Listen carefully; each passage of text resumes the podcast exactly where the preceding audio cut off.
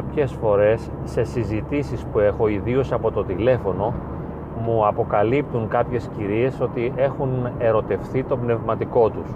Είναι κάτι πολύ περισσότερο συχνό από ό,τι νομίζουμε και από ό,τι φανταζόμαστε. Και βέβαια δεν μας παραξενεύει καθόλου. Σε κάποιο βαθμό είναι φυσιολογικό, επειδή υπάρχει θαυμασμός απέναντι στο πρόσωπο του πνευματικού και επειδή το ιερό γενικά προσεγγίζει, αγγίζει το ωραίο και ο θείος έρωτας είναι κοντά στον ανθρώπινο έρωτα και γενικά και στον έρωτα αλλά και στην πνευματική ζωή έχουμε μία διεγερσιμότητα καλών συγκινήσεων, θα μπορούσαμε να πούμε ερωτικών συγκινήσεων. Είναι, θα λέγαμε, φυσικό, ανθρώπινο να συμβαίνει αυτό και να βλέπει μια κοπέλα το πνευματικό της ή τον ιερέα μιας ενορίας στην οποία συχνά εκκλησιάζεται, να τον βλέπει με έναν τρόπο ερωτικό. Αυτό βέβαια την μπερδεύει ιδιαίτερα και της προκαλεί συνήθως ιδιαίτερη σύγχυση μέχρι να αναγνωρίσει και να αποδεχθεί ότι αυτά τα αισθήματα θαυμασμού που νιώθει για το πνευματικό της είναι ερωτικά. Και βέβαια αυτό συνοδεύεται σχεδόν πάντα από αισθήματα ενοχής.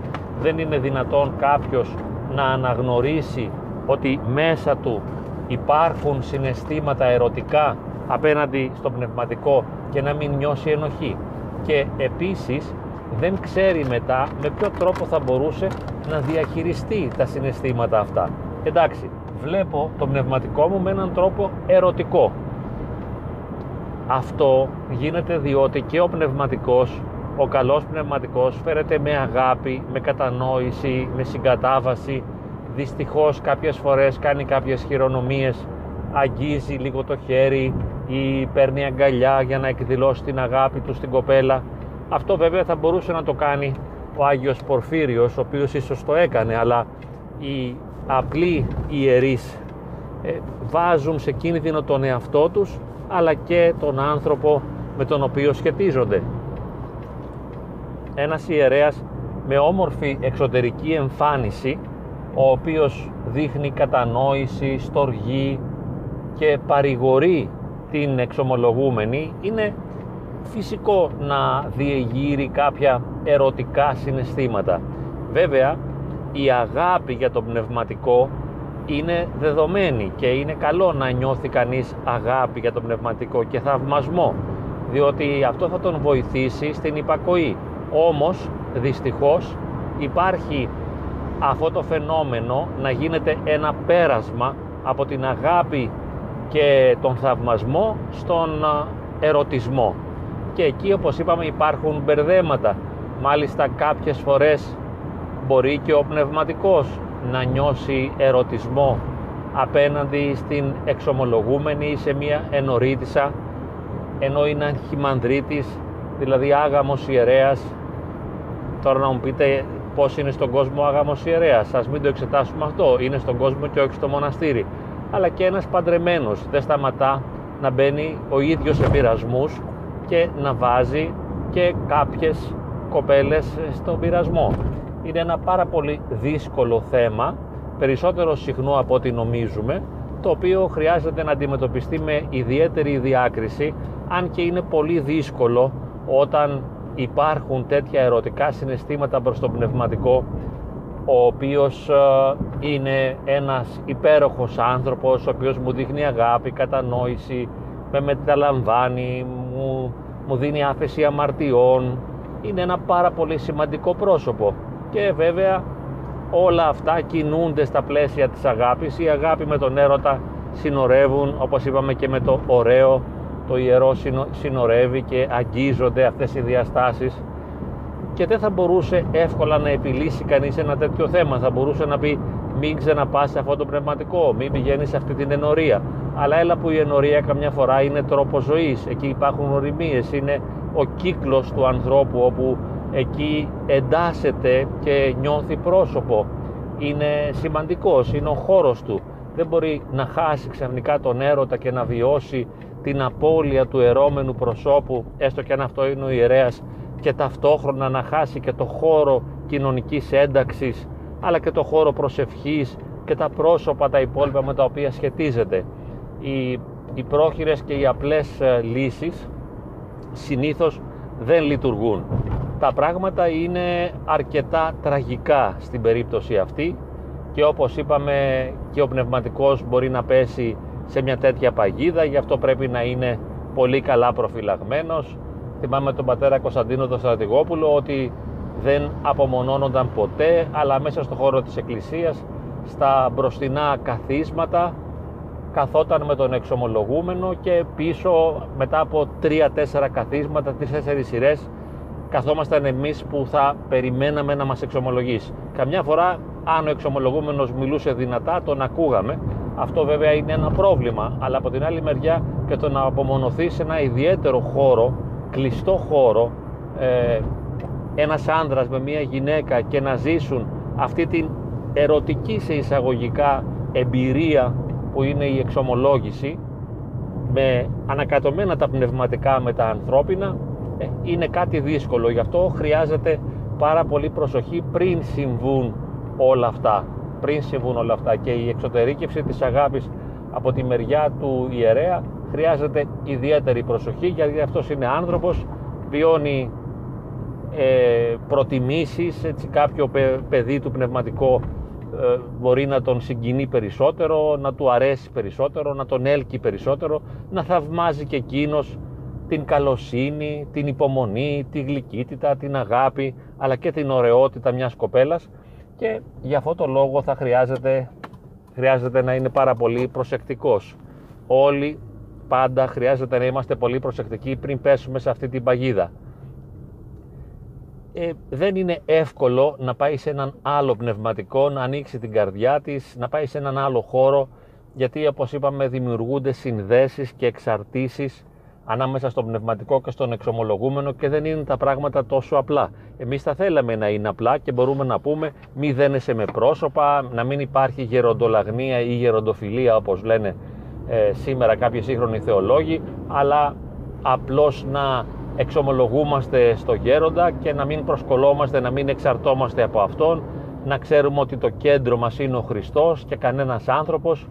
Και βέβαια όλα αυτά είναι θαυμάσια και υπέροχα, αλλά υπάρχει ένα τεράστιο πρόβλημα όταν κάποιος θα πρέπει να αντιμετωπίσει την πραγματικότητα, και η πραγματικότητα αυτή είναι το να βιώνει ερωτικά συναισθήματα απέναντι σε έναν ιερέα. Τι να κάνουμε, είναι κάτι πάρα πολύ δύσκολο και πολλές φορές δεν υπάρχει μια πρακτική λύση. Θα πρέπει να περάσει το άτομο, είτε είναι ο ιερέας, είτε είναι η εξομολογούμενη ή η ενορίτισσα, από μια πολύ επώδυνη διαδικασία χωρισμού, ή θα περάσει καιρός, μήνες, καμιά φορά και χρόνια, ώστε μέσα της να επεξεργάζεται αυτόν τον ερωτισμό που δεν ξέρει τι να τον κάνει, να τον βγάλει προς τα έξω, να τον εξομολογηθεί, να μην τον εξομολογηθεί, να τον εξομολογηθεί αλλού, ντρέπεται, φοβάται, νιώθει ανασφάλεια και βέβαια στην πραγματικότητα δεν είναι καθόλου ένοχη, γιατί αυτό που βιώνει είναι απόλυτα φυσιολογικό, είναι ανθρώπινο με αυτή την έννοια.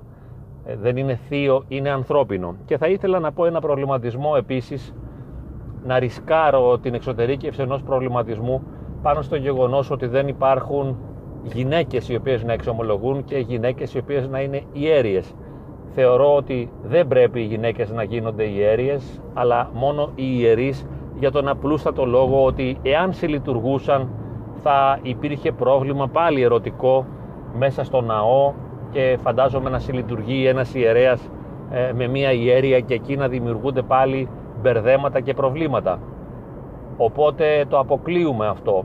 Όμως νομίζω ότι θα μπορούσε να γίνει ιέρεια η ηγουμένη ενός μοναστηριού, και αυτό πραγματικά με έχει απασχολήσει καμιά φορά, μια Αγία ηγουμένη και οι μοναχές να είναι δυνατές από κάτω πνευματικά και να πρέπει να περιμένουν έναν ιερέα και να ψάχνουν να τον βρουν, και ο ιερέας καμιά φορά να είναι ταλέπορος, καμιά φορά βέβαια να μην είναι, και δεν μπορούν να λειτουργηθούν μόνες τους, δεν μπορούν να κάνουν τη Θεία Λειτουργία, κάνουν βέβαια τις άλλες ακολουθίες, αλλά γιατί να μην μπορεί μέσα στο μοναστήρι της, και μόνο μέσα στο μοναστήρι της, μία ηγουμένη να τελέσει το μυστήριο της Θείας Λειτουργίας με μία ιδιαίτερη ευχή και βέβαια και να εξομολογεί, εφόσον ποιμένει και καθοδηγεί πνευματικά τις μοναχές της, δεν μπορεί να διαβάσει τη συγχωρητική ευχή και αναγκάζονται μετά να έχουν έναν μοναχό απόξω, στον οποίο έναν ιερέα, ο οποίος να τις εξομολογεί για να διαβάσει τη συγχωρητική ευχή. Καλό θα ήταν, κατά τη γνώμη μου, αλλά δεν έχει σημασία καμία η γνώμη μου, απλώς την εκφράζω έτσι, να είχε τη δυνατότητα να εξομολογεί στο μοναστήρι της. Και βέβαια δεν μπορεί να γίνει, σας είπα, για να μην μπερδευτούν για ερωτικούς λόγους ιέρειες με τους ιερείς και να μην συλλειτουργούν και λοιπά, και όλα αυτά είναι εντάξει, έτσι όπως τα λέμε, δεν μπορεί να γίνει. Γι' αυτό το λόγο, όχι ότι η γυναίκα είναι σε κάτι κατώτερη, δεν είναι άξια να έχει την ιεροσύνη, αλλά για να μην γίνει κουλουβάχατα η κατάσταση, επειδή είμαστε πάρα πολύ αδύναμοι και στα ερωτικά συνεχώς μπερδευόμαστε και βιώνουμε προβλήματα και δημιουργούνται καταστάσεις δύσκολες. Τώρα, μακάρι να μπορούσε να εξομολογεί η γυναίκα τις γυναίκες. Οι γυναίκες να πήγαιναν σε μία γυναίκα να εξομολογούνται, να τους δίνει την άφεση των αμαρτιών. Δεν μπορώ να πω τώρα εγώ στην εκκλησία τη διοικούσα τι θα κάνει ως ταλέπορος άνθρωπος, απλά προβληματίζουμε γιατί υπάρχει αυτό το θέμα και δεν μπορούμε να εξαλείψουμε και να βγάλουμε τον ερωτισμό έξω από την εκκλησία. Ο ερωτισμός είναι μέσα στην εκκλησία, επειδή εκεί βιώνουμε και το θείο έρωτα και έχουμε μια ερωτική διεγερσιμότητα, η οποία πολλές φορές μεταβαίνει από το ανθρώπινο στο θείο και δημιουργούνται θέματα και προβλήματα.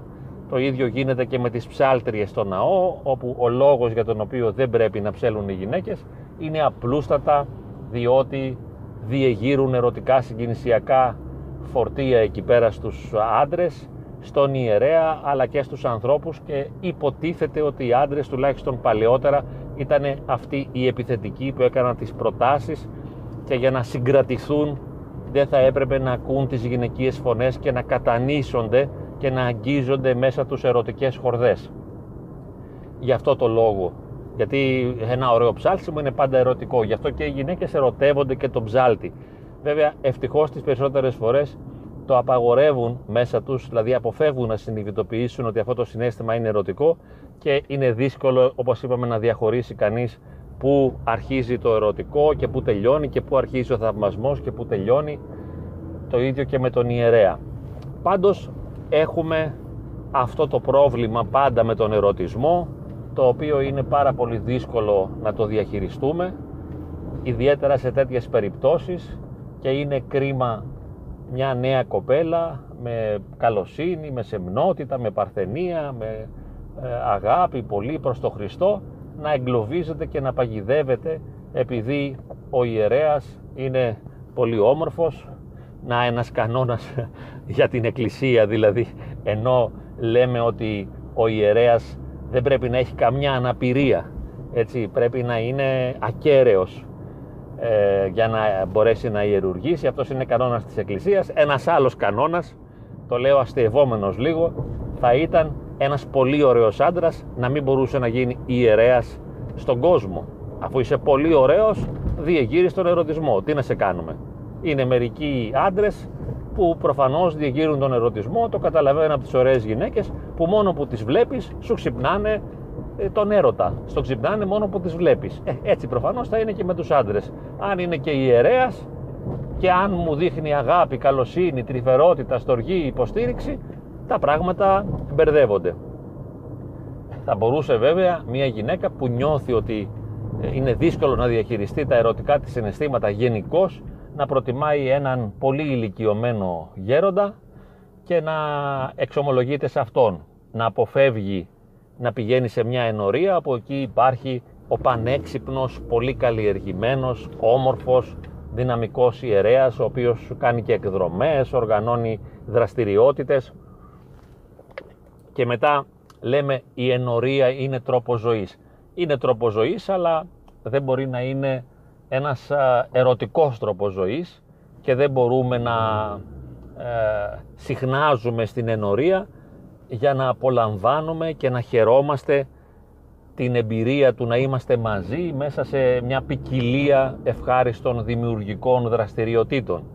Θα μπορούσε να δραστηριοποιείται η ενορία και στην διακονία των άλλων ανθρώπων, να διακονεί τους ασθενείς, τους φτωχούς κλπ.